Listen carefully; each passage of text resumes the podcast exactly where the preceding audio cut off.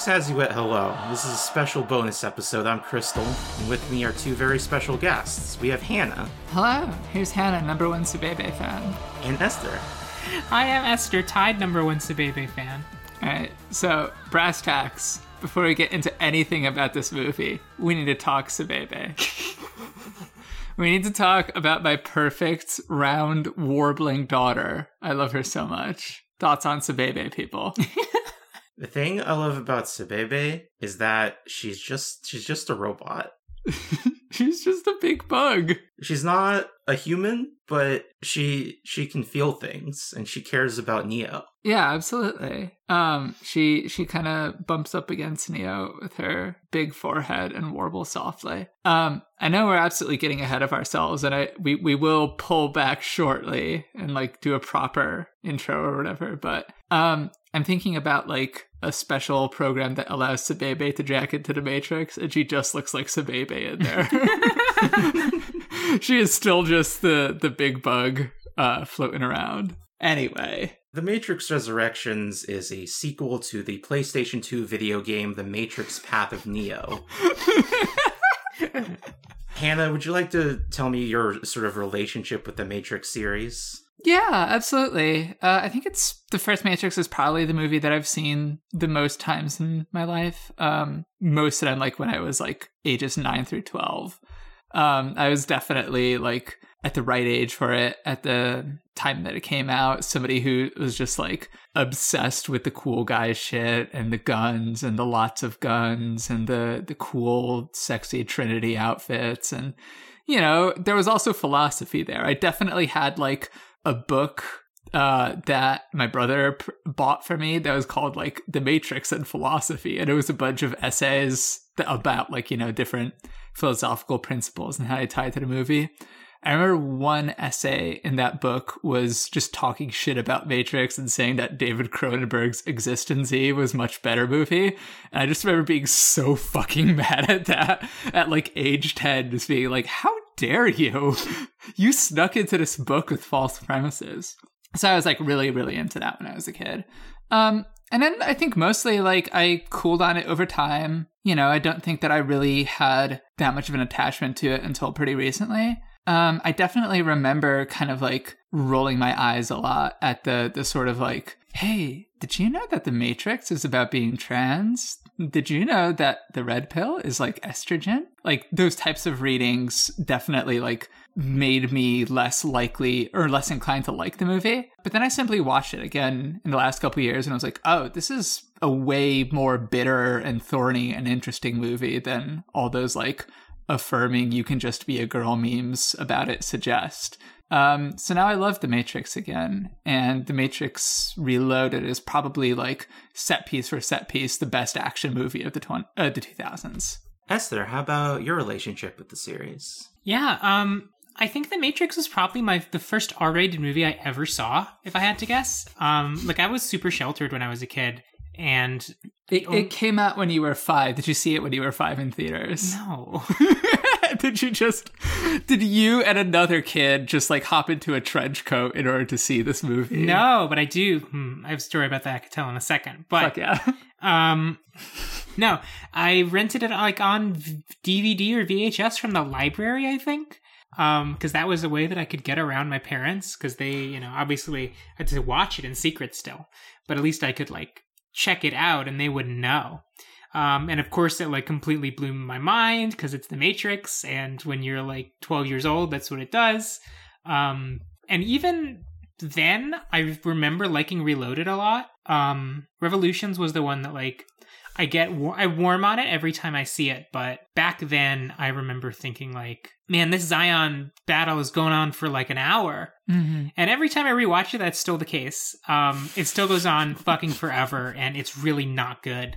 But I grew to like the other stuff in that movie a lot more. But yeah, I mean, I, I and just so I because I teased it, I should say when I was in like third grade. Um, I heard that one of my one of my friends said that he had gone to see The Matrix Reloaded in theaters, and I got so mad at him for lying because I said, You're a kid. You're not allowed to see R rated movies in theaters. but his mom had taken him. And I got so mad and upset that they had to call my mom to come into the school um, because I would not calm down because this kid had told me he got to see The Matrix Reloaded. You're just like uh, young Clark Kent in Man of Steel. It was basically that exact scene, like literally. you used your heat vision, Yeah. in a very like autistic coded way. Yeah, the world is too big uh, and full of people who get to see R-rated movies. yeah. Um, yeah, that that's me with the Matrix. Like, and like Hannah, you know, the trans stuff was definitely like I remember trying to. Ex- the thing about the trans stuff in the original Matrix is that like I think people like us who are very smart and erudite trans people can like Mm. uh, approach the Matrix and say, yeah, that reading is the the popular reading of it. It doesn't really do justice to like how nuanced and uh, how many darker shades that that metaphor, that allegory actually has. That being said, I will never forget the time I tried to explain to my therapist pre-transition. Well, did you know the Matrix is a trans metaphor? And she was like, "Yeah, okay. If you said like, be- you know, even the level that we can agree is a little simplistic. Cis Yeah. people just don't fucking get it or accept it or understand it. So like, Mhm. And I, I, think it is a little telling, basically, that like every time like a normie trans girl, um, like does one of those viral threads, it's like, hey, important note: the Matrix is trans, and a trans woman is trans. Mhm. There's like a, a bunch of like you know guys with anime tit avatars and three followers in her replies, just being like, "This isn't real. You're fucking gay." That's what's so funny about when the Wachowskis a couple years ago they were like, we're finally coming out and saying it. Yes, we always intended for it to be a trans metaphor. And like I'm gonna say in in current company, I don't think that's true. I don't think they were sat down to write the Matrix one in 1998 and were like, we're getting gonna get all our secret feeling. Like I, you know, I think it was much more the case of like they were just two closeted trans people who knew they were trans and what they were feeling at that time just came out in what they were writing. That's that happens all the fucking time with all kinds of artists. But like I can see why they felt the need to do that just to counter the people who were like that's bullshit. They didn't intend that. Like I understand why they felt like they had to say no, we totally intended it all along. yeah, for sure. Yeah, the the thing I notice a lot with the popular trans understanding of the Matrix is people talk about the same couple of things a lot, like oh, the red pill is estrogen, uh, Mr. Anderson is a dead name. But then the most trans aspects of the movie to me are things that people never talk about, which is when Smith is interrogating Morpheus. Yeah. Right? Mhm. because that is not trans in like a fun beat up the transphobes way. That is trans in a here's like a deeply closeted, self-loathing trans person. Yeah, absolutely. And you know, I, I I think that the thing that kind of like made me really love the movie, um, and and to be clear, this was when I went to see it in theaters for the 20th anniversary, uh, dressed as Trinity. Um, which is wild to do because I didn't really like The Matrix at the time. I was just that much of a dumb slut.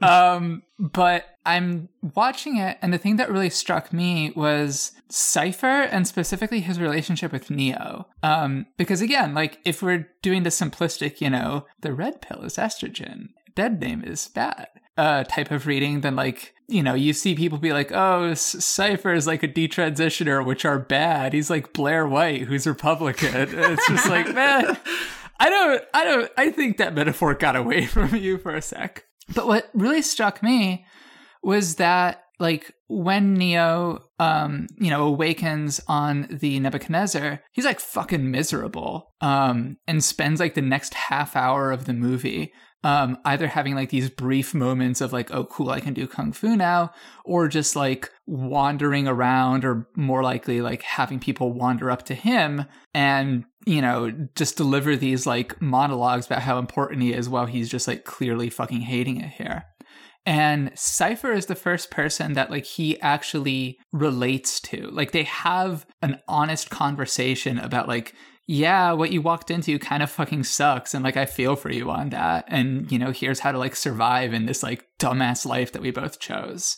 Um, and that just really fucking broke my heart because like, it's not just a movie about transitioning. And I think that like for the fact that like it can be used to like you know provide trans awakenings and inspire like you know a 16 year old uh, trans flag Picrew um, person to like you know come out and understand herself like that's great. That's awesome. But what the movie fundamentally is is being a 35 year old who either like doesn't know at all about transness at this point or like thinks that it's completely inaccessible to them who thinks that like the world has like already left them behind and they missed their chance for their great revelation. You know like neo being told like oh we usually don't free minds this old. Like you know you're you're too like hardwired into the old system. Like there's an incredible amount of like bitterness at at how well this seems to be working out for everyone but you um, that I think is like very cool to grapple with. Um, and these are movies that like don't necessarily have the greatest and most uplifting things to say about being trans, and that's why I fucking love them. Yeah. The thing that this movie is ultimately going to pause is that the, the real heart of the Matrix is the Trinity and Neo relationship. And I, I went back to watch the first movie after I watched and talked about this one, and it it really stuck out to me like how much Trinity clearly likes Neo, but is like doesn't really believe that she deserves love or could be loved back. Yeah, absolutely. Um, yeah, God, The Matrix Four. We should probably talk about that movie. It's a pretty good movie. um, yeah. Do we do we have any kind of like just you know intro to, to to frame it, or are we all kind of just like assuming that people know what we mean when we talk about The Matrix Resurrections? I hope so. Yeah, I, I'm, I'm assume if you're listening to this, you've watched the movie. If not, go watch it. Then have some opinions of your own before you re- uh, listen to this. Mm-hmm, mm-hmm. Yeah, we are going to be like spoiling fucking everything. But to your point, I remember you like posting about this on Twitter. Um, and this was like one of the insights that actually made me be like, oh shit, like Crystal's really smart about this movie. Me and Esther should like talk to her about it. it was early on in the movie. Neo is back in the Matrix and he's a video game designer in this one, blah, blah, blah. His company made the successful Matrix trilogy and now they're being told by the studio that they got to do a fourth. And he's not really into the idea. And it's just absolutely heartbreaking montage where people just like tell him or talk around him about like what the Matrix is. And what I remember you noting is that, like, of all the things that are brought up in that list, none of them say that it's about the relationship between Neo and Trinity. And I thought that exclusion was fascinating. I completely agree. I was really struck by that observation as well. It is I mean, one of the most interesting things about that scene is how, like, I mean, we can talk about the ways in which, like, that five minute stretch of the movie just fucking completely consumed 99% of the discourse around it and the ways that people yeah. analyzed it. When, like, obviously it is important to what the movie is trying to say, but it is not like the movie is not about being meta. It is not just a, not wholly just an allegory for its own production um, and its own existence. Um, that is a small aspect of it that sort of only exists in how it plays into the more important things that the film is trying to say, which we'll get into. But I do think it's like it's really interesting that like in that scene one of when everyone is kind of tossing out what is the matrix about the first thing someone says is trans politics i tweeted about this but I just love the phrasing there because, like, mm. obviously, I don't think that the film is trying to say, like, oh, when people talk about this movie in relation to uh, any kind of trans allegory, that's just like facetious and it's, it's, you know, reading too much into it and it doesn't really matter or whatever. I don't think it's saying that at all. I think that the using usage of the phrase trans politics in a room full of presumably cisgender people um, who are being tasked with making this new movie what, what, what if what if they're not cisgender though? What if it is all just like uh, Lana's like statement about how much she hates trans men. and there's cool. like a secret director's cut where it's like Mortal Kombat X-ray vision, and you just see that all of them have pussies. She's like, oh, they're disgusting. they don't understand my movie. That's what my, my friend Spencer was joking before the movie came out that it would be really funny if um what the Matrix 4 ended up being about was Lana Wachowski is like a trans medicalist. And she, the metaphor here is that you have to take HRT to be trans. but no, yeah, it's like, it's really funny that like the idea that the movie would be about trans politics because that's the, o- the only way that someone like that is capable of seeing trans people is through like Yeah. a political argument. Um, so obviously, you know, it doesn't refute that uh, lens of analysis, but it's absolutely true that like I think the absence of Neo and Trinity's relationship, which drives like so much of the drama and the conflict and like just like the the the evolution of the narrative over the first three films, like if you go back and look at what actually happens in those movies, almost Yeah. all of it has something to do with Neo and Trinity and Like every big decision point Yeah, is just based on their love for each other. particularly the end of Reloaded, which is like the crux that the whole quadrilogy hinges on, literally. Mhm. Um, is Neo making the choice to save her and not participate in this, you know, grand design that he's been created for? Yeah. Uh, very quick, uh, I just want to highlight another of the things that was listed as what is the Matrix about in that montage, uh, which was, I believe the phrasing was philosophy in shiny type PVC. And I just want to be abundantly clear if I was like 20% more insufferable than I already am, I would have tried and failed to make that YouTube channel happen sometime in like 2019. The thing I feel like people are, are missing about that montage is all of the things they're describing are appeals of the Matrix. I do like people wearing leather and giving philosophy monologues and big dumb action scenes on the highway. it's cool. But Yeah. Esther, it was actually your tweet that I read like an hour before I saw this movie that said this is this is a movie that like completes the Matrix as a series, and the other films are incomplete without it. Hmm. And when I read that, I was like, mm, I don't know about that. But then as I was watching the movie, I was like, no, she's totally right. this is a movie that enhances the previous films. Like w- when I watched The Matrix 1 again, and I haven't watched the sequels again after this, it was a better movie. I did focus in more on the things that Lana was telling me were important in this movie, which is the Neo and Trinity relationship. All the most magical the one moments happen when they're together. hmm Yeah. Yeah, absolutely. It is. It is. It's so cool how she just went back because I think it. You know, I would never have said before seeing the movie that the trilogy felt incomplete. Like it comes to a conclusion that makes sense and that it feels like conclusive. Like Neo and Trinity are fucking dead at the end of Revolutions. Like you have no reason to suspect otherwise except that they take Neo's body, right? And then Mhm. there's the whole thing where the Oracle is like, I think we'll see him again someday um, which which is just how you had to end any movie in 2004. um, yeah. but it's totally like you know, once you see this movie and the way that Lana just reframes your understanding of what all of the movies are about, like entirely, it's not about the war versus the machines and Zion.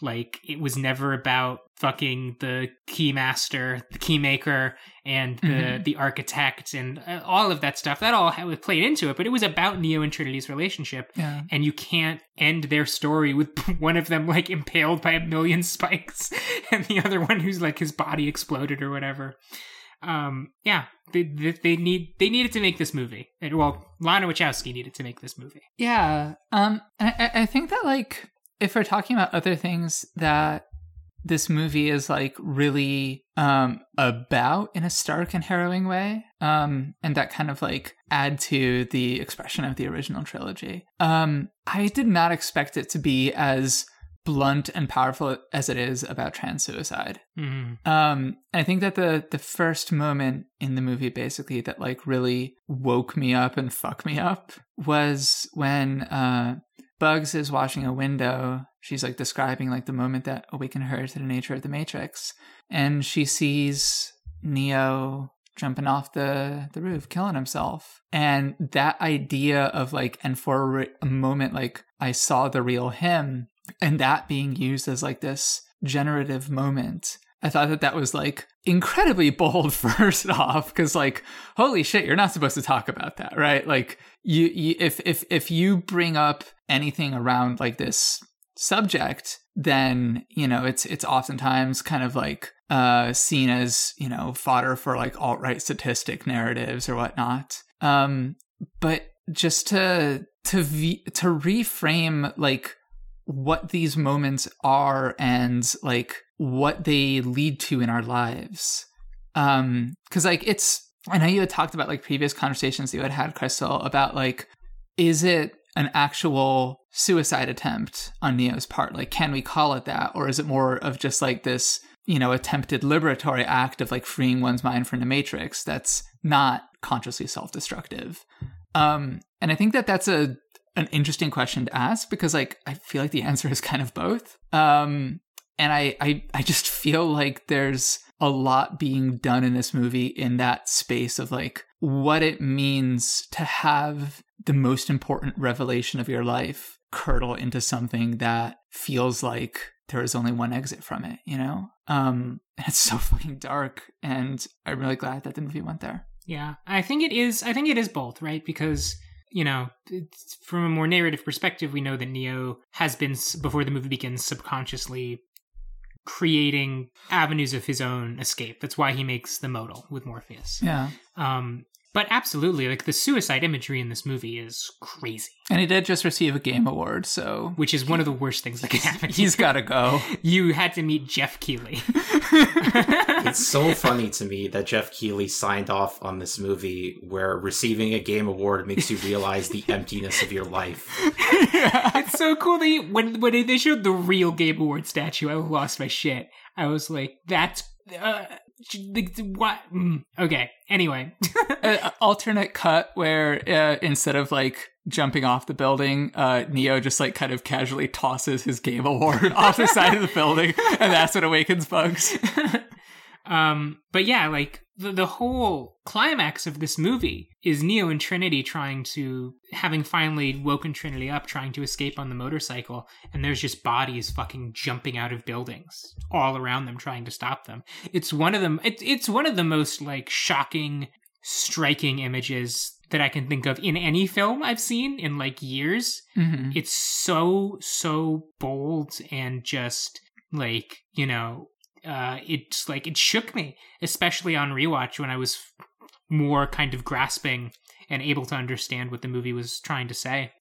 And I think like you know the Wachowskis were, like in their twenties when they made the first movie, probably, and neither of them like thirties. Well, that, then that makes more sense. Yeah, yeah. And neither of them would transition for another like ten years. There was, you know, they were both kind of dallying with it at the time. There were page six stories famously there were like you know blind items in in tabloids about how oh, those Wachowski kids they've been sighted with some trans dominatrixes, which is very cute. Who doesn't? um, but it's like the way that like Hannah talked about sort of the way that that first movie is more like curdled in how it views uh, the act of transition makes total sense when it's coming from a place of like someone who wants to, knows they are trans and wants to transition maybe feels like they can't. And this movie is much more coming from the place of someone who like more has been there mm-hmm. i think who has like seen the other side of it and is now able to see like oh like that didn't that didn't fix everything. Like yeah. you know the things i was afraid of that was that was feelings that I had in the past. But now that I'm on the other side of it, there's this whole other set of problems and concerns and like, you know, really sad, fucked up stuff that myself and people are have to live with. Um, you know, like my take on this movie, especially after rewatching was like, this is about like detransition. This is about people who the world around them, you know, they have feel like they have found themselves or understand themselves and then the world around them says, you know, no. Well, uh, they the world makes it impossible for them to be who they feel like they want to be or who they feel like they are.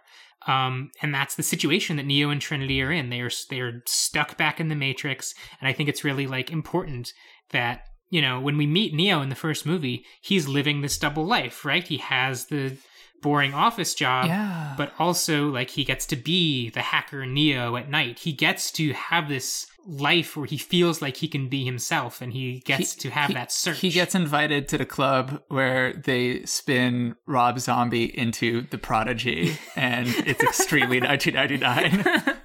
yeah, but in in Resurrections, the the new life that they give him, he's not allowed that, and he ha- in fact has machine like agents surrounding him all the time, preventing that from happening. And even when he again, I mean, I would love to talk about the analyst and his entire plan because it's fucking insane and how cruel it is. Yeah, but um, it is so fucking crushingly sad. Like if you follow the trans allegory throughout these films to like where Resurrections brings it.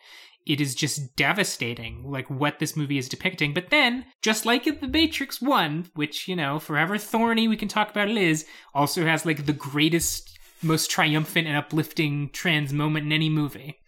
Um, so does this movie have an incredibly Is it uplifting is it ending. when he goes to punch Smith, but then Smith like grabs his wrist and then he like pushes his fingers into Smith's throat and Smith goes No, I was go- I was gonna say it's when they shoot all those security guards. That's another important aspect of the Matrix one. Like, I think people have tried to like incorporate it into like radical anti-cop action, and it's like, uh, that's wishful thinking, buddy. It is. It's okay, and in fact, kind of good for it to be a movie about like how cool it is to be a school shooter. Not saying that being a school shooter is good. It's not. It's bad, but it's cool to have movies that kind of like tap into that. it's a movie about being a kid who like you and your shitty friends got kicked out of the mall, so you draw pictures of the security guard getting his head cut off in your notebook. yeah.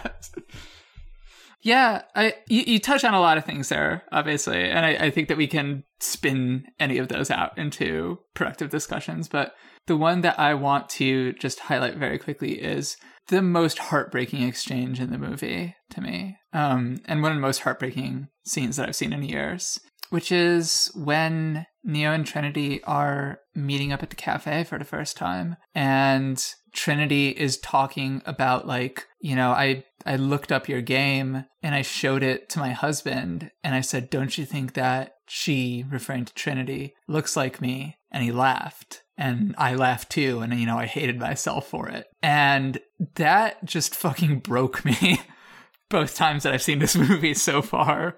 Um and I'm wondering if if either of you guys have have thoughts about that specific moment. Yeah, I, I was I, I was pretty hit by all the imagery of they have a conceit in this movie where the way that Neo and Trinity see themselves and see each other is not the way that anybody else sees them. And every, time they cut to like the flashes in the mirror where they look completely different and they seem to be like they seem to be intentionally avoiding looking at their reflections in a lot of scenes in a way that uh, I found very relatable. yeah, the reflection thing is such a such a like stroke of genius touch because again, it's like you have this notion like you've already had the revelation. You have reached the fucking mountaintop of enlightenment and like you just had to walk all the way back down again. Like it doesn't matter how you see yourself because no one around you sees you that way. And that sort of like it, it's just again it's just like uh, the idea of the di- the idea of like the digital self image the DSI in the first movie is one of those tiny little details that's like oh interesting like you the matrix gives you the freedom to like let other people see you the way you want to be seen right? And the way that it just like twists that so much of what the, the what the villain of this movie does is like obviously very blatantly with the bullet time thing like i'm going to take all of the ways that you found to empower yourself and i'm going to make them like ways that i can torture you Yeah. it's oh fuck it's so good Yeah. Um but before we get off the the topic of like the the the images and like kind of like the physical bodies, um there's one other point that I want to bring up which is that like it is fucking wild how much this movie is also about being old. Yeah. That's something that really surprised me in a good way. Um and you know, I think that like less so in recent recent years like i think that like john wick 3 especially was something that kind of like gave the lie to this a bit. But there's been this you know like running idea that like oh keanu's so ageless like look at this guy from 1800s it's clearly him he's never gonna die he's so youthful. This is not a movie about that. This is a, a movie that is very much reckoning with and also like finding joy in being fucking old. Um and i i think that like the ways that um neo and trinity like interact with these like you know weathered like 50 60 year old bodies when they're out of the matrix is like really powerful and gentle. But it's also just like you know, when we when we think about like Neo getting unplugged from the Matrix in the first movie, it's very much a situation where what he is kind of like unplugged into is like a blank slate. Like all the the sort of like cool hacker guy aesthetics are just removed and he's kind of just like there as this like very generic template of like uh, a sort of doe-eyed pretty boy. Um, when he gets unplugged in this movie, first off, Sabebe is there, so it's better. Um, but second off, and maybe more importantly, like he is weathered in a way that like kind of gets hidden a little bit because you know he has like his cool long hair and beard and he has like he has he has some pretty nice like fashion choices when he's like living in the matrix right? But when all of that is stripped away like what you see is not like a blank slate template anymore. It is someone who has had years and years and years of life and that life is like deeply visible on them. Um and i i think that like that contrast is so powerful of like oh this isn't a movie about like awakening into a new reality. This is a movie about like trying to get back in touch with the revelation you had in the first place and all the things that that means Yeah, when I saw Neo in the real world for the first time, I was really struck by I've I've never seen Keanu Reeves look this old before. The like that Yeah. that that is that is who he is and that is who Neo is. And when we saw that again with Neo and Trinity reuniting at the end and they both look very old, but they're both just like so happy to see each other. I want to be clear, they both still look really good, but like, you know, they look like really attractive, like 50, 60 year old people. Just want to make clear that I'm not like, you know, shaming or, or insulting them or anything like that. But please go on.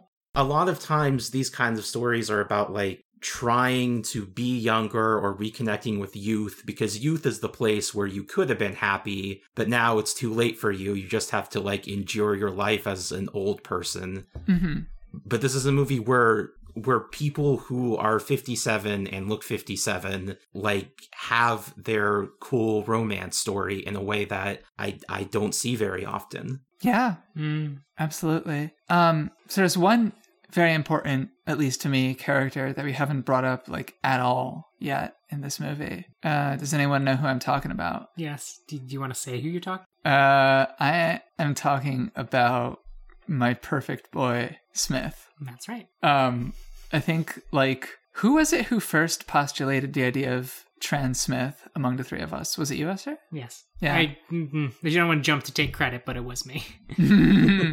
yeah, I mean, again, we talk about like the ways that like the trans allegory of the first three films is like flattened. No one who talks about that ever talks about the fact that uh, Smith also has a trans narrative in those movies, no less than Neo does. He has the almost the exact same like you know the dark version of the same arc basically, where all he wants is even as far back as the first movie is to be free to you know not have to be defined by the role that he's been assigned by the system to um be able to do whatever something that he interprets as just being able to do whatever he wants and you know turn everyone around him into a clone of himself. And the joke that i made when i sort of was unpacking this is that smith is the uh, the trans person who has an eggs cracked counter in his bio. He's like the kind of person who's like uh you know everyone else's trans narrative is about me. Me me me. Yeah. um but it's so cool that this movie jonathan groff is fucking amazing in this movie. And the way that he plays him as just like an annoying gay guy is so brilliant 'cause it's like this is smith finally actualized yeah. like he is you know uh, uh he is not like bound by this sort of climactic uh uh relationship that he has to have with neo that had to culminate you know everything had to play out the way that it did um he just gets to be he, he gets to be a free guy starring ryan reynolds That's Um, right. He's gay Vegeta. he is gay yes yes he is Uh, oh i love him it's fucking I, I Chef's love kiss. I love his Onceler assed outfit when he shows up with the Merovingian and his guys to, to fight Neo. He wears a blazer and a t-shirt and sneakers with no socks. He's perfect. Which, by the way, uh, I think it was you, Esther, who showed me this like interview that Groff did where he was talking about like he shows up in his, you know, costume on the first day of filming as Smith and Lana just looks at him and says, mm, I think you're a no socks guy. uh, he's so fucking cool. But I, I think that like what you touched on there was like very, very important that like this is what the character is when he's not tied to this like like you said, climactic inevitability. Like his entire pitch to Neo is basically like I would like to live my own life, and I don't think that we're bound together by any like necessity anymore. Like, let's just have our own happy lives separately. Mm-hmm. Um, and it's it's a tremendous amount of like maturity and growth for this character in a way that I'm like very proud of. Yeah. But he's still obviously like a very fun piece of shit. The, the first thing he does when he's like awoken, which first of all didn't catch this until my second viewing, he's awoken because he sees Neo and the fire sprinklers, and Yeah. he's reminded of the battle from the end of Revolutions. Mm-hmm. Um, great touch. But I love that he just starts immediately shooting at him, and then he says, "I've missed you," um, because like he's like, well, clearly whatever's going on here is I have to kill Neo, but also, man, isn't it great that I get to do this now? Um, he's just he's so perfect, and the way yeah, the, the fight that they have in the middle of the movie is like not even premised on uh them like being destined to just go against each other all the time. Like the only reason that they fight is because Smith doesn't trust Neo to let him take his own revenge on the analyst. Yeah. Um it's it's so cool to see a character like that get to be happy because like you know I I- think that like when we watch the original trilogy like through that lens of understanding Smith's narrative as being just as trans. And by the way, we're not calling him Agent Smith uh, because like he's he's made it like pretty abundantly clear in the text of the movies that like that's just as much of a dead name to him as Thomas Anderson is to Neo.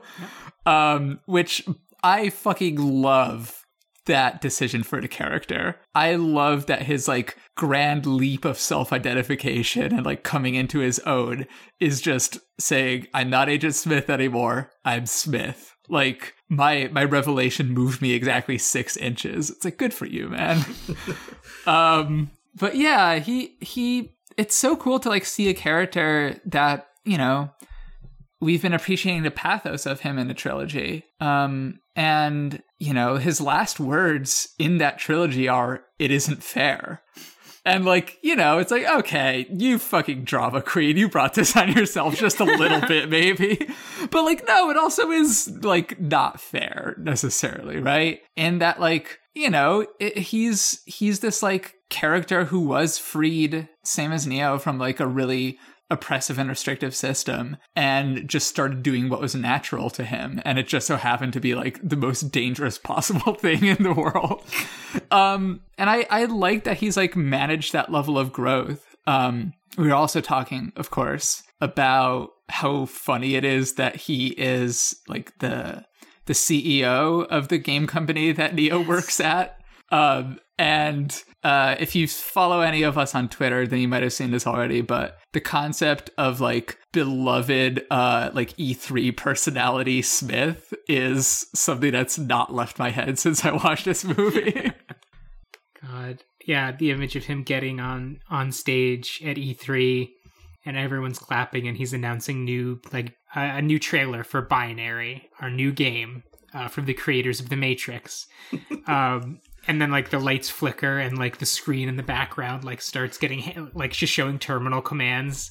And he's like, "What? Hey, Shut it shut, down." Shut this down!" and then the lights come back up, and he's like in the in the agent outfit. And he's like, "Back to the Matrix." yeah. The Matrix 4 is now in production. Which, but by the way, another great little like background detail is that um like it's it's kind of well known that Neo put a lot of his life and a lot of his like you know inner self into this game series, right? Within like the construct of this new Matrix, um, and thus like you know Smith understands full well that like oh yeah i'm in these games as like the most evil fuck up in the world. And he seems to love it. Like his first line in this uh, movie is to quote a line that Smith said in the first Matrix and just be like, I love that line, man. you did a great job with that one. and it's it's so cool to like to have that like again representation of a very specific kind of like absolutely annoying trans girl that I love dearly um who like sees the most awful character in a piece of art is like this character is trans and then models her life after a character and it's like good for you Yeah, Grant Smith is one of the. I went in this movie with pretty low expectations. Uh, There were a lot of things in the trailers that rubbed me the wrong way, but it all won me over by the end. And I, I might even like Groff Smith more than Hugo Weavings, and I love Hugo Weavings. Yeah. I I love how he specifically talks about how he loves his appearance and how hot he is now. Yes, he's even more perfect. Yeah he- he just like won the lottery basically. Um and yeah i'm i'm happy to see you know that that he's grown a lot and that he enjoys being awful um and that like he would be the most casual trans woman on twitter. Okay, I would love to shift gears to talk about um, the other new uh, replacement, not even, well, not really narrative, but Sure, sure, new sure. actor for a classic character in this movie, which is Yahya Abdul Mateen as quote unquote Morpheus, a character who, in tribute to uh, the original, just kind of stops being in it after the first half of the movie. Yeah, yeah, yeah. Um, Crystal, could you please uh, edit in under this the uh, Morpheus Dorpheus song from the Eric Andre show? Uh, because that captures the vibe of this new Morpheus better than anything else could. I like this character in a vacuum. The way he is used in this movie and the way he like represents the legacy of Morpheus, it, it, it kind of rubs me the wrong way that this movie positions Neo and Trinity as as the big two, Yeah, and then Morpheus is just kind of off to the side. yeah, absolutely. I, I do think that something that I um noticed on like our recent rewatch of the trilogy me and esther was that like like you said the trinity stuff is all like incredibly important but like trinity has essentially nothing to do outside of the direct context of neo. Morpheus at the very least gets things to do that are like not immediately mediated through neo. Um like he gets his whole uh like arc about being kind of like a crank in zion but like a beloved crank like someone who is simultaneously in a position of like, oh, that, yeah, it's crazy fucking Morpheus, this like cult leader who just shows up and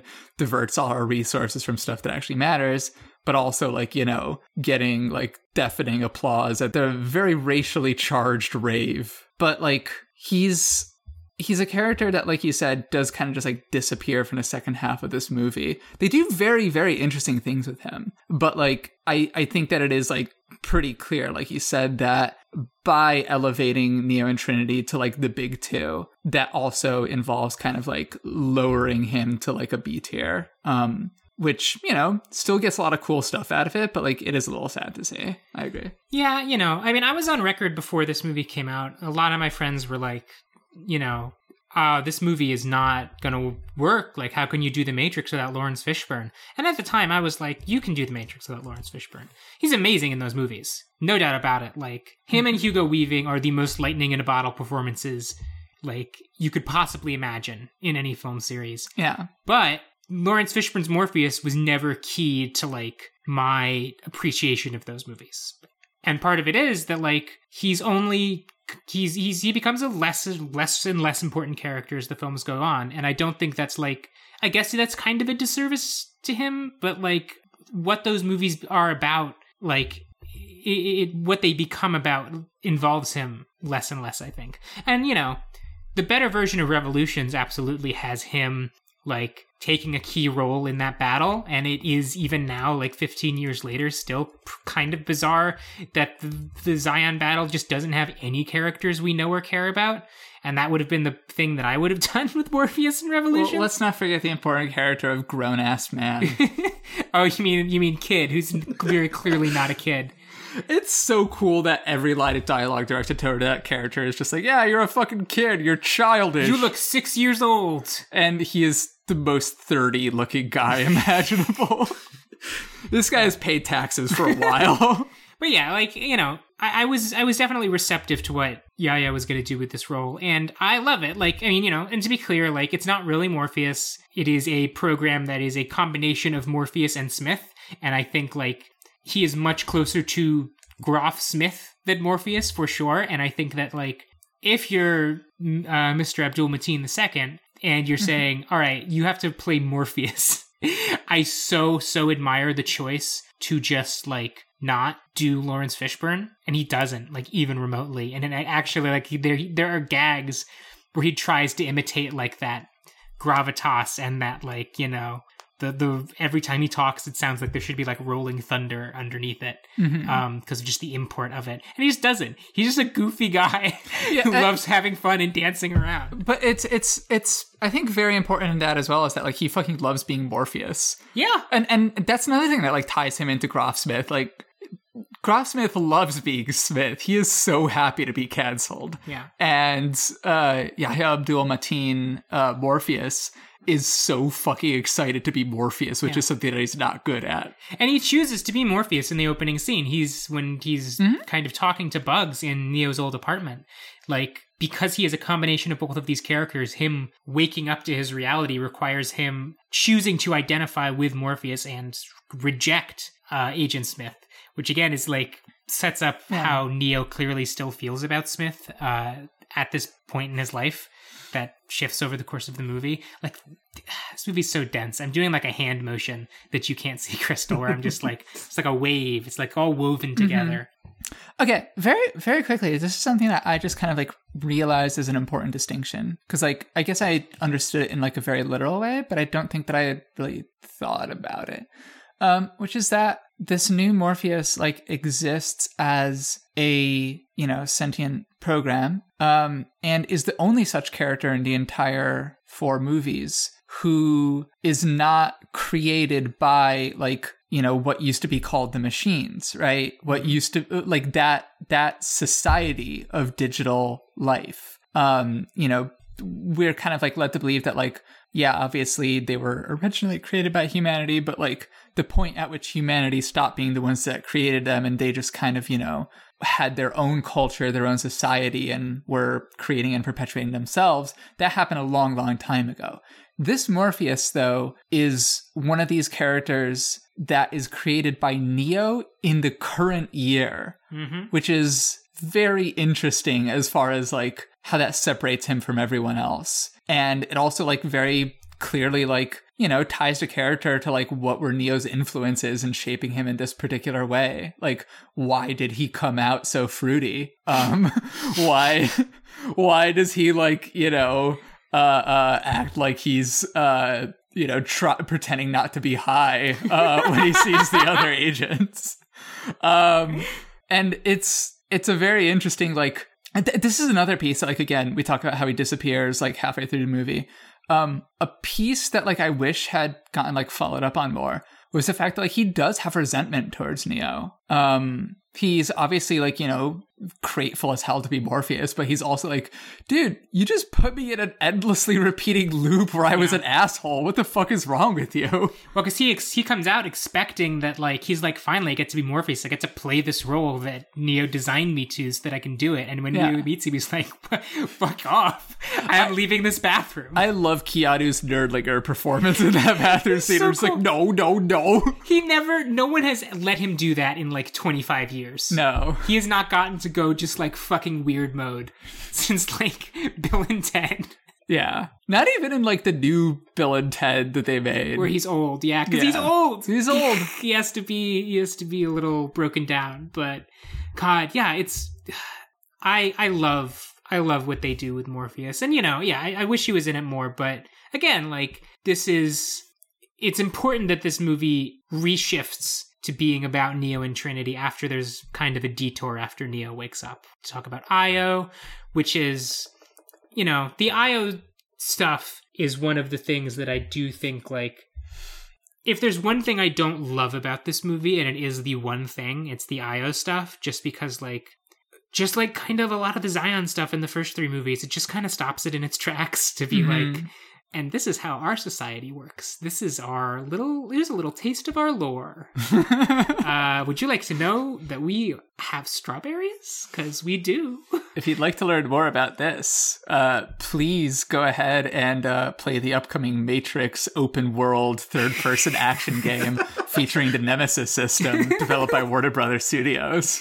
Yeah, like, you know, I, I wish that I think maybe if they had just cut the scene of the of Niobe's by the you know one second sidebar Niobe's lover question mark in the garden like I think I would have been fine. I do like Mm-hmm. with when when Niobe show. First of all, I like that Niobe as an old woman is here. I as like a tie to the trilogy. I think it's cool that the actors that they brought back from the original trilogy are Jada Pinkett Smith and the Merovingian. I just think that rocks as a choice. But like, Uh, shout out to Lambert Wilson for having a year playing weird fucking guys between this and Benedetta. Yes. Um it's it's um it's so so good I think that like as as a way of like wrapping up Morpheus's character from the first 3 films that it's basically like yeah like because of what you did he was so fully convinced that he was right all along that like it he was just blind to the idea that anything bad could ever happen after that like the idea that yeah Neo did end the war with the machines quote unquote but that doesn't And that's why we got the baby. that's why I have a baby. That doesn't preclude any other bad things from ever happening again. Yeah. Um, but also like what it explores the flip side of that, the idea that Niobe like the, she she can't believe in Neo anymore because of what because like it wasn't permanent. Like she could and you know a great again just great small moment was when she talks about how like as as Wachowski esque hopeful as the ending of Revolutions is, Yeah. um she talks about like yeah i just like woke up having nightmares about attack sirens for you know months and months after the war ended and i think like the Wachowskis obviously are cornballs they always have been they Mhm. love their happy endings but i think that that's a great moment that's really indicative of like you know lana here is very capable of sh- like understanding that these big bombastic happy moments aren't necessarily the end of anything like there is stuff that comes after that Yeah. This is where you and I are different because I loved all of the IO stuff. Fair, fair enough. I really liked the whole synthient concept and Niobe's speech about how being trapped in the war mentality prevented them from seeing that, oh, the synthients also have a hierarchy where, like, a lot of them are also very dissatisfied and feel oppressed and might relate a lot more to the humans, but they are not able to do that because of this constant war. And even having this, like, temporary peace allows them to think differently and make alliances with each other. I was really worried that this whole movie was just going to be riffs on stuff that they did before, and I really like that they are moving the status quo forward and doing doing some science fiction. Yeah, and I so so here's here's something that I really liked about the IO piece, um, which is that like a question that it basically puts is like how much would you need to sell out your dream, and like that's something that Bugs. Uh, we haven't even talked about Bugs. Um, that's something that like Bugs accuses Niobe of doing, basically, of like, you know, you gave up on the project of freeing minds, you gave up on the project of like liberating humanity for the sake of strawberries. And, you know, like I think that because Bugs is on the team that's going to do the heroic mission that forms like the the backbone of the story, and like we said, it is a story that's first and foremost about the love between Neo and Trinity um that she's kind of like portrayed as being kind of in the right there. But i don't think that like it's necessarily fully so. And i, I think that like the idea of you know how much would it take for you to sell out your dreams? Would it be a strawberry? Um and the answer to that being like i mean kind of maybe yes. Like you know on the one hand i think it's fair to dismiss that as lib shit.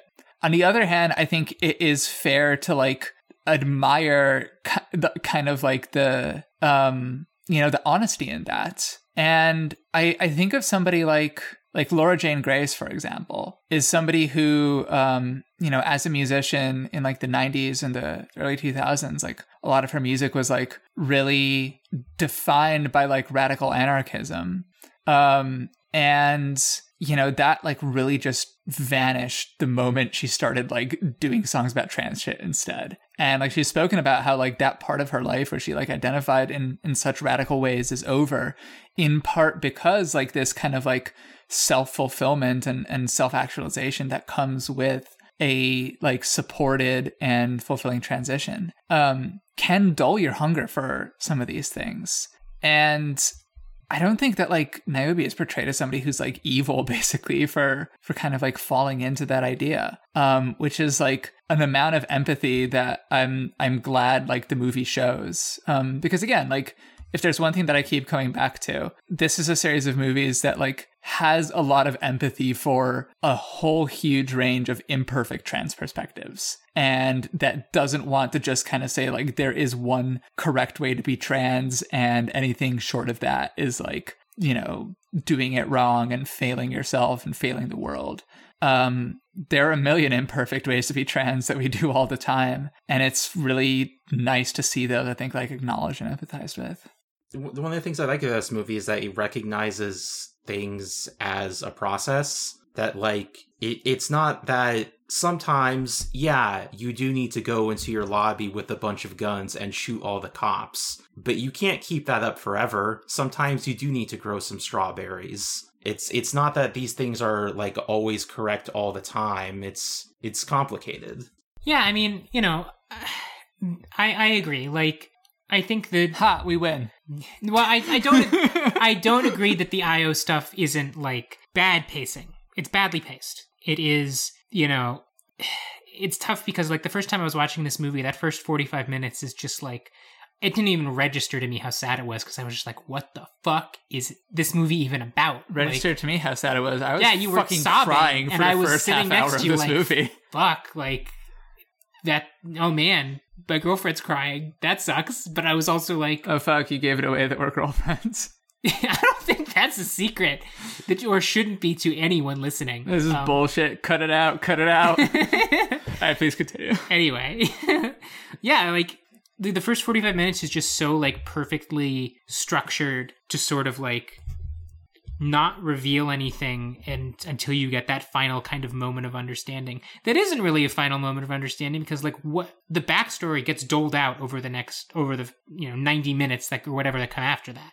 You know you get you don't get the stuff with the analyst until much later after all the io stuff. So it did like I do feel that like Neo waking up and getting put on the ship and then having the fight with Morpheus, um, everything up to that point, I was just like, fuck, like, yes, like, I still don't really get what is going on or what this movie is about but yet, but I'm like, I love how it's stringing me along. And then the IO stuff was kind of like, uh, you know, like, I, I, I want to get back to Trinity. I want to like, I, I, you know, I felt like that urgency that Neo does of just like she's fucking, she's in there, and we got to get her out. We got to go get her. But anyway, I do agree that it's interesting that like the way that it positions Niobe is like not necessarily, certainly not a bad person for what she did, but as like it is a very honest depiction of someone who, um, you know, in that Gen X way, like gave up the re- the project of the revolution because you got yours basically you got a way to feel like you are safe and you are secure and you and your people will be through into the future so like the risk that is associated with you know the revolution quote Yeah. unquote is something that you're no longer no longer feels like it's a good decision for you You know who takes risks? Sabebe takes risks. She had a she had a job at the pods at the Matrix pods, and she quit her job, got fired from her job. she went into the secret back room that only the manager's supposed to be allowed in Yeah, and she got fired but yeah, it was worth yeah. it because She- there was a guy was- in there She was just smoking mids and eating like baked lays in the secret bathroom, and then that got Neo. I love the idea of Sabebe like she's like um she's like a spy for the for the Nemesign, but also she just like has to go to work. She's like, This sucks. I hate my job at the pods. Well, that's what. Oh my god, we were talking about how Neo doesn't have the double life in this one. You know who does? Is Sabebe. she has a double life. She's the new Neo. oh, Sabebe is a perfect character. yeah, she's Um, very round. I want a pl- big plush of Sabebe that I can just have and hold. I'm also now enamored with the idea of Saibebe also being a fan of the Matrix path of Neo, like all the other characters are. yeah. and she's the one that relates to Neo. She kins Neo. Yeah. Yeah. Um. Yeah. There's okay.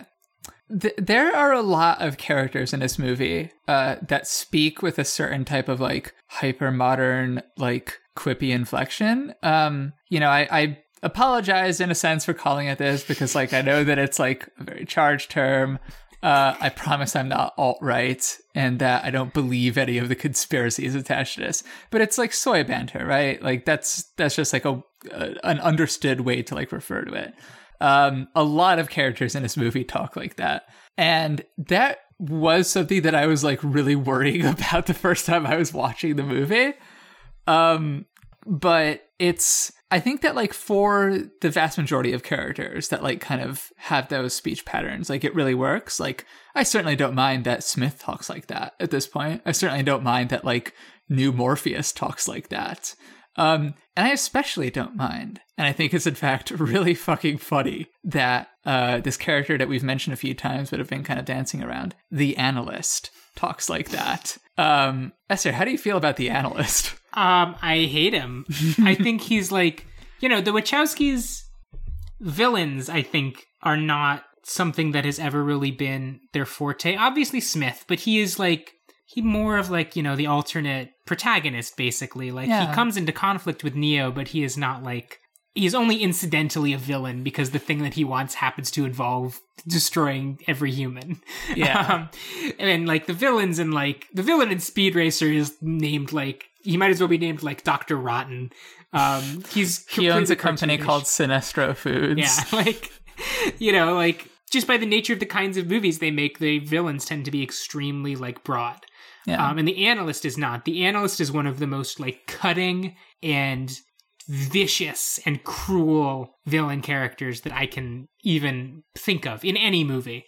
And the idea that like, so I'm just gonna like, I'm again presuming you've seen the movie already, right?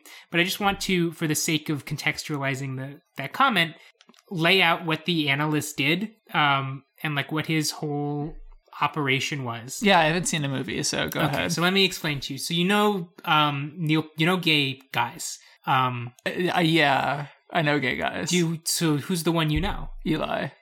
Not our friend Eli. um,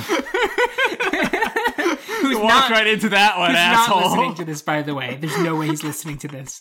Um, anyway, Neil, so Neil Patrick Harris. Um, he is this. He plays this this program called the Analyst, and the, the idea is basically like after the war with Zion ended, the machines like completely splintered. They had this like what? Sorry, I'm just laughing at my own jokes still. Please go on. You know, they had there was this machine civil war, and um, the faction that won was led by the analyst because he had this realization that like the way that the architect, uh, who we know from previous films, had designed the Matrix was that like it was entirely built on these sort of logical understandings of human behavior. And it was it completely belied you know human emotions. The idea was like we need to like pinpoint precise design this world for the purpose of people like not waking up basically. And what the analyst realized was oh well you know remembering that the point of all of this is that the humans are providing like energy for the machines if we like manipulate their emotions like we can get way more fucking battery charge out of them. Um and there's this amazing moment where like he he has this great line that's like do you ever wonder why you have nightmares? That's us boosting your efficiency. And it's like you know there, i think there are so many people who like think they're being gang stalked by the cia who probably watched that and were like holy fuck. Um but it's like the the real depth of the cruelty is the idea that like they get most of their energy from Neo and Trinity, and he has basically set up this like this like torture hell for them where they are in these completely deadening, miserable lives, and they can like only ever brush up against each other. They can never be together because the idea is like, you know, longing and despair and hopelessness. These emotions actually provide more energy which is like again it's a crazy crazy like way to go about this metaphor but it is so so It's a, affecting it was a metaphor first seen in Monsters Incorporated. yeah it's basically a ripoff of monsters incorporated um but just this idea that like we have to just put you in proximity to each other such that uh you get you know you can get close but only close enough to feel terrible that you can't like consummate your feelings for each other. Um and i just remember watching that the first time and being like that's that is awful. Like that sucks that is a for a movie like this from this filmmaker like a shockingly brutal and like mean thing for a villain to do like it is not just he's not just a villain who's like my plan is i'm going to take over the world because i want power like he is a fucking uh you know he is like he's like Pete Buttigieg basically. He's like this completely bloodless Washington psycho who's like, you know, if we cut 6% of poor people's heads off, then like the the deficit will drop by 3.2 points. Yeah, P- Pete Buttigieg saw the scene with the um, like shooting the gun in slow motion through the apple, and he's just like, "Oh, I need to do this to Chasten." Like, I can probably do that. Uh, and I do want to, by the way, quick aside, the way that that scene looks is like nothing I've ever seen in any movie. It's so like, good. Ever. Yeah, The way that they shot it at two different speeds with two different cameras. So that it It's looks so like cool. ne- so that Neo is like moving very very slowly, but the analyst is like it looks like he's like being fast forwarded. It's so it's the coolest looking shit, and it's ugh. Anyway, the analyst. This might be the first movie I've seen that actually successfully pulls off saying that you're on your phone too much. Because what the analyst has invented is a matrix that runs on doom scrolling. yeah, I, yes. I mean, literally, like it's such a it's such a brilliant like evolution of the idea. You know, the architect. People make fun of have made fun of the architect scene for years, mostly because they're Wrong, just too. wrong, yeah, it was just, they're just they're just too stupid to understand like the words that he's saying. So you got that Will Ferrell parody where he was just saying a bunch of big words, and it's like this is only funny if you admit that you are too dumb to know what that scene was about. Like, no, it's funny, but like, it's funny because those words are good, and he should say them. but I just love the idea of like the architect who's someone who is like um he's like the pre 2000s like president. He's like the uh he's like um I don't even know who to compare him to. Um Obviously, Colonel Sanders. well he's but- uh yes he's like the Colonel Sanders. But but no, I, I I think that what you're getting at here is this idea that like both in terms of like the old architect and the old kind of like structure of what agents are, it is very much um based on like an extremely 90s esque understanding of what corporate culture is. yes Um, it is being in a cubicle and seeing that as the worst fucking thing in the world, where it's like, I'm sorry, everyone that I know with an office job like fucking wishes they had a cubicle so they could have some sense of like private space and like ability to like turn your back and not be like approached by five people just being like, hey, what's up? You like Game of Thrones? um, but yeah, it's it's those are very '90s conceptions of it, right? Like agents in their you know monochrome suits and monotone voices, and the architect with this like perfect logic and this idea that like you're a cog in an endless machinery that like does not care about you and does not care about your feelings. Um, you know, as somebody who has spent time uh, getting abused by, uh, you know, white collar executives in the 2010s, I can tell you that the way that this uh, movie portrays them is uh, very, very accurate. Yeah. Um, you know, I can tell you that there were like very kind of like hip, um, you know, blazer or like sweater and, uh, you know, like tie under the sweater, like combo wearing gay guys who like made me work 100 hours a week. Um like who it isn't that they didn't care about like you know the feelings that i had. It's just that like oh yeah we've done the calculations and like this is the right amount of depressed for you to be. Um yeah. and it's it's very like interesting how like you know what are the new agents? Like you said it's it's like um like the epic fat friend you know? It is uh like all the people in your like office life that are kind of like kind of your friends but also kind of annoying but like you put up with them. It's the guy who like walks up to you while you're trying to work and says did you see Game of Thrones last night? Yeah, for sure. It's and you know what I think that like it really is is like one of the again, 90s, the idea of like the nine to five was like seen as this like horrible drudgery that like you did anything to escape from. You lived your double life to escape from. A nine to five would be fucking amazing for so many workers right now. Um, because like, you know, again, if you're not in a white collar situation, then, you know, you often have to work like multiple jobs or like take shifts at like really fucked up hours in order to like make your ends meet. And if you are working a white collar situation, uh, like the Matrix milieu has always kind of been about, um, then there is no such thing as like off work times anymore, right? Like work life balance is a does not exist anymore. You are constantly answering emails on weekends and like you know your work friends are encouraged to be your real friends. You're supposed to have like happy hours and like go to axe throwing bars with like some asshole from colombia that you don't really like.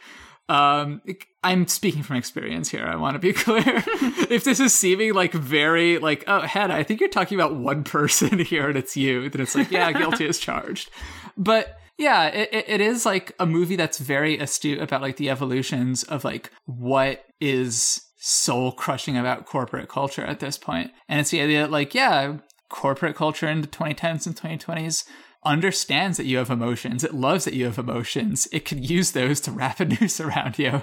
Well, it's also like because the analyst is about the character is about all of that, but he is also absolutely about like what you alluded to earlier, the ways that people like that, the, you know, the liberal management class has made everything about like therapy language mm-hmm. where it's like i you know people like i think you really gaslighted me by like leaving the sink on for a 2nd Mhm. um and i think i really have a lot of trauma from when i missed my bus this morning Yeah. um and like the I, I know a lot of people It'll who be a good way for you to reclaim power to like, you know, step up and take the second project on. I think we really need to like let you occupy like space um, with your body by letting you work overtime. yeah. Um, but no, it's like I know when that first trailer dropped, and the first line in it is someone saying, uh, "You know, Thomas, you seem particularly triggered right now." People are Yeah. like, "Oh, great! Like it's a this is just the soy movie now," and it's like that is what that move that, that is what that scene is about, right? Is about this guy who is like trying to flatten this, you know, everything that Neo is experiencing into like this completely bloodless and like anodyne language that doesn't help anyone to like talk about what he's experiencing this way. Mhm. Um and again, like there's this amazing scene where like Neo has begins having like hallucinations when he's talking to Smith because just talking to Smith for five seconds makes him have a panic attack. um, and Me too, buddy. and when he goes and like you know talks to the analyst about this who at this point is like he just thinks this is his therapist he's like actually i think it's good that you like had a complete meltdown at work i think it shows that you're really growing that like you were terrified Mhm. um and you didn't know what to do and you just had to run to like me um i think it's good that you just come to me and pay me a lot of money Yeah. I I want to be clear. Like when I talk about like my current work, like I like my work. Um, there's nothing like virtuous about it. There's nothing virtuous about like any office job, unless you're you know like actively helping people, like a social worker or some shit. But um, it's fun. It pays good. Uh, it doesn't overwork me anymore.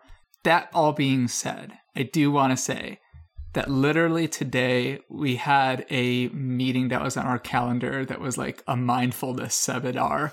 And it was a guy who talked exactly like the analyst just talking about like finding the balance between happiness and sadness for for 30 minutes and being like you don't want to be too happy because then the come down is going to come and get you it's it's so good that you know in the fucking in the Ted Lasso world that we currently occupy, where every movie and TV show is expected to be like, about like um, this week on uh, Ted Lasso. Ted uh, talks about his trauma and he makes takes steps to overcoming it. yeah And that's just what everything is now. Yeah, we, have, we have a, a reboot of Clarissa Explains It All that's about like Clarissa's explaining her various like DSM diagnoses. yeah, I, I just love that like the Matrix is like actually uh, you should uh, beat up your therapist. Yeah, if if the first movie is in part about being like actually like you know being a buddy school shooter is kind of cool, like the the this movie is about like yeah you you should do Mortal Kombat fatalities on your therapist because he says some shit that annoyed you. There's also something there with the way that the analyst keeps talking about getting the numbers up in a way that the architect never did. Yeah, the architect is all about like status quo. Like it's it's already perfect. We're already end of history, and all we have to do is loop it. And the architect has such a surplus of humans that as long as the thing runs, it, it, we don't need to give them nightmares to boost it by two percent. But now the rate of profit has fallen a bit, so Yeah, well, because the architect is coming from this perspective of like, you know, we failed and failed over and over again, and now we found something that works, so we're just going to keep doing it.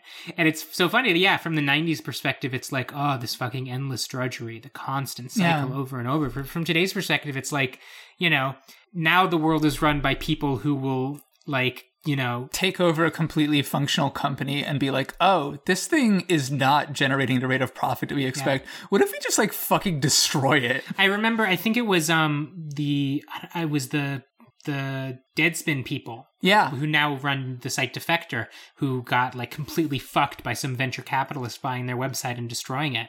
They were they basically said like when that happened, they were having discussions with the buyers, being like, "Yeah, our plan is you know." We right now we everything runs pretty well. We make profit every year, and there's we're just going to basically keep going with that. And these like rich guys just literally didn't understand what they were talking about. They were like, "What do you mean? You just like you know you don't have plans for like growth it's like well no like it's everything's working right now like everything's working fine Yeah. um we're just gonna keep doing what we're doing and we'll all be happy and these guys were like no like we have to do moneyball to you to like completely and then just tear you know rip out your company like we're making a bread bowl uh and like it- because we think we can bowl. make I could go for bread bowl too. Uh, we think we can make like one percent more profit off your like off your skeleton. Um, yeah, it's like it's fucked, and it's so smart the way that Lana like made that turn in this year's later sequel. Which again, I just want to make a broad statement on that point. None of the fucking legacy sequels that have come out or will continue to come out in like upcoming years are going to be even a fraction as good as this. They're all going to they all feel unnecessary. They all feel like oh we're just doing the old stuff again. Like this came out a month after Ghostbusters Afterlife and I didn't see it but I can only imagine the contrast is like stark. that came out. That came did, out. yeah. The countdown to Muncher ended. I'm so happy that I'm not really plugged into like film culture or film Twitter or film discourse. I just watch movies that my friends like. Sounds nice. uh, if there's one thing Esther loves, it's when she goes to like any repertory theater in New York and like two separate guys like walk up to her and it's like, "Hey, I'm sorry for being weird, but I follow you on Twitter." Oh no. yeah. Oh, that's happened many times. Yeah. Yeah, I also love like having you know ten thousand followers now, and every and I can't talk about anything without peop people being like, "When are you going to review Don't Look Up?" It's like I'm not going to watch that first of all, let alone like write a Letterboxd post about it.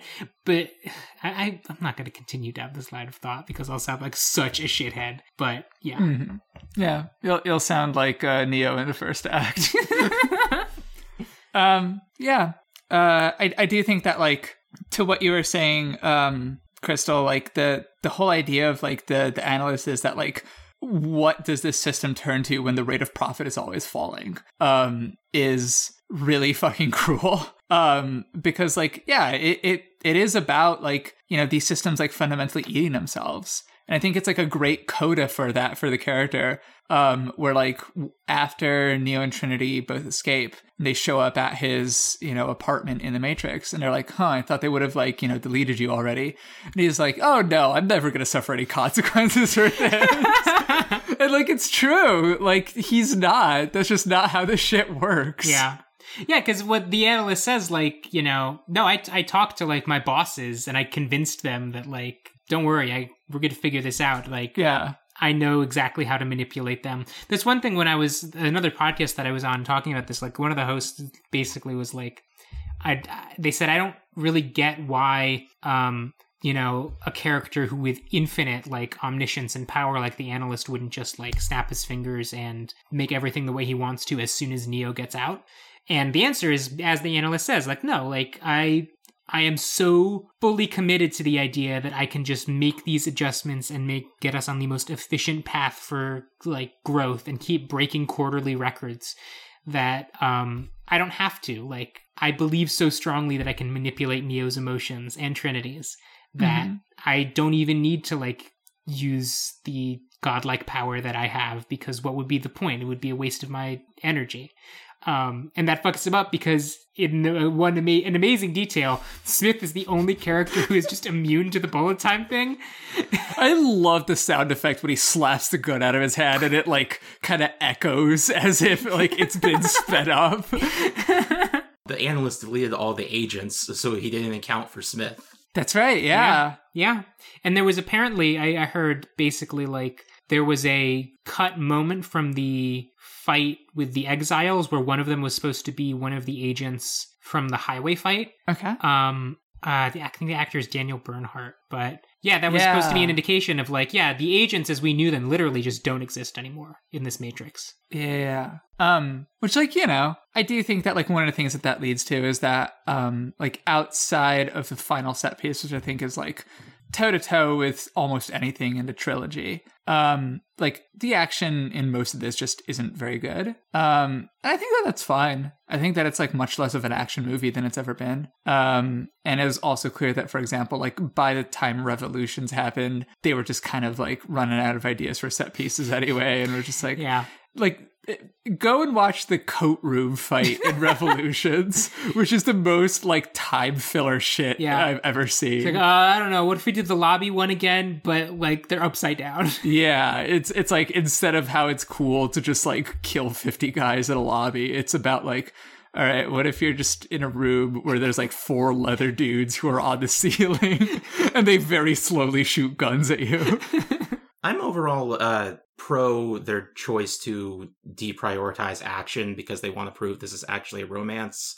yeah, 100%. I, I I really like the the scene where Morpheus is first trying to free Neo, and he's like he's doing a Matrix fight scene in the background, but the camera is not focused on him; it's focused on Neo. just Neo. Like falling over, slipping on the on the puddles and shit. You're right that, that that is such a good gag that he's doing Matrix 1 fights while Neo is just like, you know, slipping on banana peels and like Smith is just like looking at him and like in this like hypnotized voice being like, You gay, bro? But even that carries over to the train fight because Neo in that scene, everyone is doing Matrix shit around him. and He's just like trying to do kung fu poses and like falling over drunk from the pill. Um, I will. s uh the one place I will play devil's advocate is like I do agree that I think there was a conscious effort to move away from the very stylized action of the first three films and focus more on uh, character. Mhm. Um, I will say, you know, there's still a lot of action in this movie, and if that was the intent, you didn't have to do all that action. I don't know that I fully believe that, but like that is my devil's advocate statement of like, if Lana really wanted to shift away from this being an action movie, you probably could have cut some of these action sequences. Yeah. You know what I mean? In particular, the last one and I think the Exiles fight are the ones where I felt like this this could be shorter. The the last one, the the the bike chase, I adore. That's like top three set pieces in the series for me. I do think the Exiles one though, which I'm not counting the Yeah. Smith and Neo fight because I think that's great, but the rest of the gang fighting the Exiles, I agree. Like you know, there's a little much of that, and it's Yeah. not super interesting. Wh- wh- What I'll say for the Exiles fight is that, like, like you said, Esther, like, there's cool character stuff that happens in these action sequences. And I think a great example of that is that, like, the choreography in the Exiles fight, like, kind of fucking sucks. Um, it's, you know, clear that, again, this is just not something that Lana cares about in the same way that she used to. Um, which like more power to her. Uh, but there's a really great character moment in that whole um, Exiles sequence, uh, which is when Smith just starts his like slow walk towards Neo to like spear him into the bathroom. Um, and you just get these multiple shots of like the entire crew of the Nemesis just like jumping off of platforms the moment they see him approaching. They're like, nope, not not gonna fight this right now. um, and it's it's really cool to uh that like you know there's just that like slow menacing walk, but of course like for some reason that I still know kung fu line is like delivered in the middle of that slow walk. So it's like again it is not nearly as like tightly paced and tightly choreographed and and like meticulously constructed as something like you know the iconic subway fight in the first movie is. Um, but it still has cool stuff in it. Yeah. Uh, one cool bit I really liked near the end was um, there's a moment where Neo is like gearing up to use his force push, and it quickly cuts from him like pushing his hands forward to his body in the chair in the real world, like kind of also moving forward, and then back into the Matrix doing the force push. Yeah, there's a couple shots like that that they don't really do in the first three movies. The idea that like what he's doing in the Matrix is reflected like his gestures and his physicality. Obviously, there's shots of like when he's getting beat up, his body is reacting to it, but there's not shots of him the what he's doing in the Matrix, what he is doing being expressed in his physical self in the real world. I thought that was a really like an interesting shift in how that's depicted. Yeah, absolutely. Um, gosh, what haven't we talked about yet? I feel like we're approaching a good time. You're talking but- about bugs. Fuck. But I don't know what I want to say about Bugs except for she's really fucking cool. Yeah. And like again, you look at like the the legacy sequels that we have seen in recent years. Jurassic World. Jurassic World, Terminator Dark Fate, which is an okay movie. But like none of the new you char- love Terminator Dark Fate. It's my favorite movie of all time. Yeah. Um none of the new characters in those movies are ever good because the point of those movies is always just like here's the old stuff but now it's maybe old or maybe it's not if you don't want it to be. Like the whole like i know that all the old ghostbusters show up in the new ghostbusters movie because that's what people actually wanted to see and i'm sure those new characters are just fucking nothing. Um so it is amazing that there is a character as good and cool and fun as bugs like they could do a I don't think they should do a Matrix 5, but if they did and Neo and Trinity just weren't in it and it was just Bugs and the Mnemosyne going on adventures like, you know, trying to free minds Yeah. and and hanging out with Sabebe, like I would love that. I could think of much worse things than for that whole crew to have an HBO Max series. Fuck yeah. Or that should be the open world video game, but you should be able to play as Bugs. Yeah, and you have a button that you can press contextually, obviously, to pet Sabebe. You could summon Sabebe. yeah, you could call Sabebe over, and she like warbles over to you. Yes. All right. All right, all right. You're listening to Warner Brothers Gaming. Put the Nemesis system in there. You can like you know fight like cool exiles and agents and shit that have like different traits. And Sabebe is there. That's Yeah. all we need. I, I like that Bugs is is a window washer instead of working in an office. Yeah, I also like the scene where she's introducing Neo to the ship. It, it felt like um like a younger queer person talking to an older one, explaining that well, you know, the word transsexual isn't really uh, that common anymore. and I really like the way she frames the pill choice in the beginning, which is that it's not really a choice because you already know what you have to do. I feel like that ties in very well with um, Neo and Trinity, where they they understand that they're dissatisfied with their lives, but they're just too terrified of losing what they have to make a leap into something else. yeah. Yeah. I I I think that like something that's a, a very fun contrast for like Bugs versus you know like the originals of like Morpheus and Trinity, um, who like she's kind of standing in for both of their their roles in a sense. Um, is that like she's someone who experiences like joy in very palpable ways. And like Morpheus and Trinity are both characters who like experience those emotions certainly in like the the first movie, but in very very controlled ways. And I think it kind of speaks to like you know what it is like to to live in this like liminal context of like well we are inherently a subculture you know we are inherently like very niche something that is like not um something that like can exist all that publicly um but like when bugs hears morpheus the new morpheus like say who he is she just like lunges forward and hugs the guy. Um and that's that's the type of like emotional display that like if you were seeing that in matrix movies before it would be through like uh fan favorite lunchbox or perhaps lunchbox's replacement in the second and third movies link. Um but like never through someone who is like in the offering you the pill role. Like you're not supposed to like offer someone the pill and then like just like jump for joy when you know they make the choice that like you know they they were always going to make that you knew they were going to make that is like the right choice for them. Um and i i i think it's so cool effectively that like she represents like this kind of evolution of what like queer identity and queer community can like come to mean when it's not so immediately focused at all times on like defending itself and like safeguarding itself and sticking to the shadows. Um, you know, in an aesthetic sense, like I do mourn the loss of like, you know, the leather and latex culture from like 90s like alt queer scenes that was like clearly super formative in the original Matrix movies. But like it's cool that they can be corny in their own ways at this point instead of like corny in the way that like I grew up with. Yeah, I think that the pill thing is really interesting in how she frames it because like it it's almost a reflection of like sort of and I, I'm sure we've probably all been through this, but like Not me.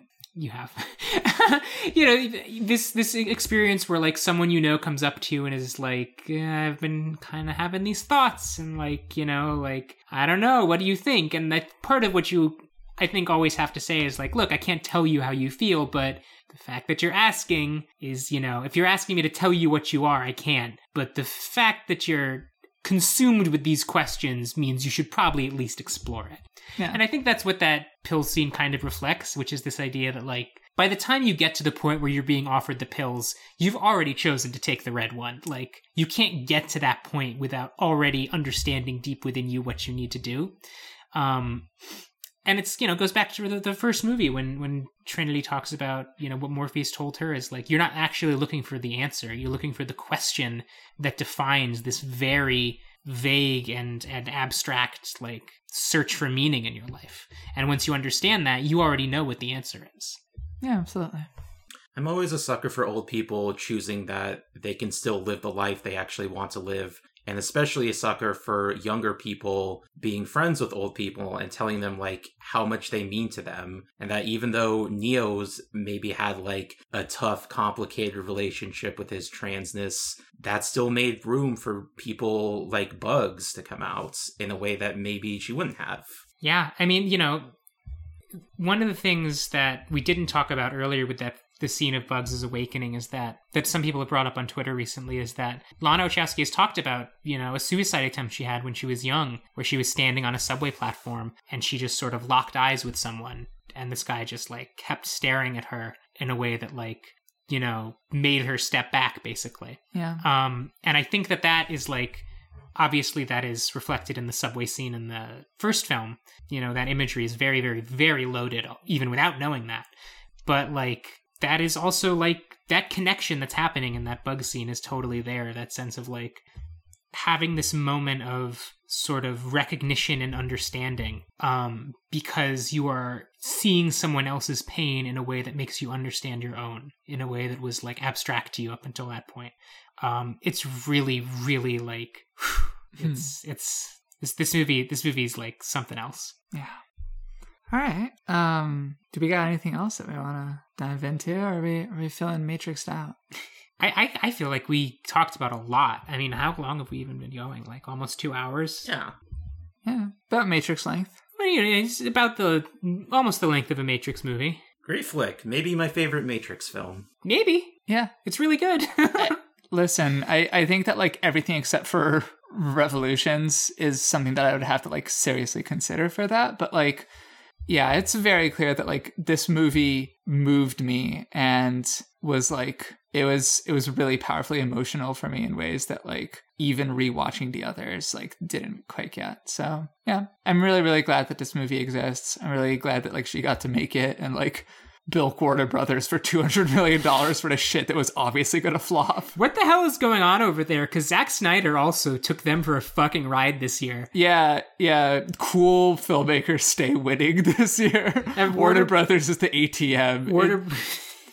yeah, exactly. War- That's what I was Warner. Brothers is like the Streets of Rage boss that you could just like infinite combo in the corner of the screen. They're like that one Koopa in that Mario game that you could just bounce back and forth forever and get a million one ups. yeah, yeah, yeah. So shout out to them for being very easy to like fool into giving someone two hundred million dollars. I hope they keep doing it. I hope that they keep allowing filmmakers to make movies that in no uh, in no one's right mind they would ever think that they would make money. Yeah, that's fucking cool shit. It definitely did feel very nice after watching the other three kind of in a row to have this movie end with directed by Lana Wachowski. Yeah, because they still won't fucking change the credits on the old ones. yeah, for sure. Esther, is there anything you would like to plug? Yeah, so um, I have a podcast called Get Cynical. Uh, we talk about terrible, terrible internet personalities and the passion projects they make that suck. Um, we're currently in the middle of season two, uh, talking about just YouTube guys who made feature films. Uh, and Hannah will be on an episode. Mhm. When you're hearing this, it'll be the uh, next episode upcoming. Um, so that'll be nice. That's called Get Cynical. We don't have a website, but if you just Google Get Cynical Podcast, it will come up. um, Oh yeah. yeah. Uh, yeah. What about you, Hannah? What do you have to plug? Uh, yeah. So what I'd love to plug is um, if you can just go to www.pornhub.com and type into the search bar latex milf. That's L A T E X space M I L F. Just check it out. Just see what you find. Um, actually, uh, I'd love to plug my podcast, Do Not Steal, an original character podcast that I do with Olivia um, which is half tabletop criticism, and then the more important half is that we make OCs in a new tabletop system every month. Uh, we're currently on just like a bit of a holiday break, but we should be uh, giving you guys a very cool anniversary wrap up episode pretty soon. Stay tuned for that. Oh, and you can find that on the Abnormal Mapping Podcast Network, right? You can find me on Eidolon Playtest, an actual play podcast that's actually kind of deeply inspired by The Matrix. I didn't even realize that until recently. Fuck yeah. But it's about having like your your soul be like a little guy who can follow you around and punch people. Hell yeah. Thanks so much for having us. Yeah, thank you so much. This, I think it was nice to kind of condense the very frequent conversations Hannah and I have been having over the past three weeks Yeah. uh, into one real one. Yeah. Yeah, thank you for coming on. I usually close this out with a joke. Would you like to hear a Matrix joke? Oh, yes. Please.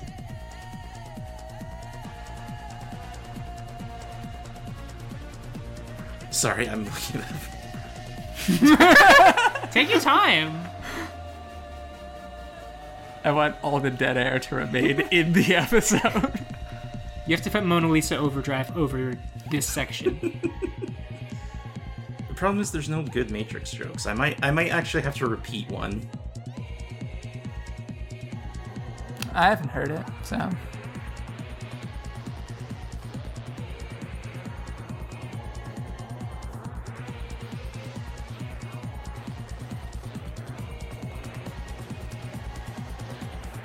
Okay, this comes in from upjoke.com slash matrix dash jokes. what would be Reese Witherspoon's credits name if she starred in The Matrix? I don't know. What would it be? Reese Wither, because there is no spoon. yes! Oh, got him. That's so true. blat, blat, blat. Real trap shit. Not in the problematic way. Oh, there's lots of problematic ones. I just don't want to read those. That's why it takes so long.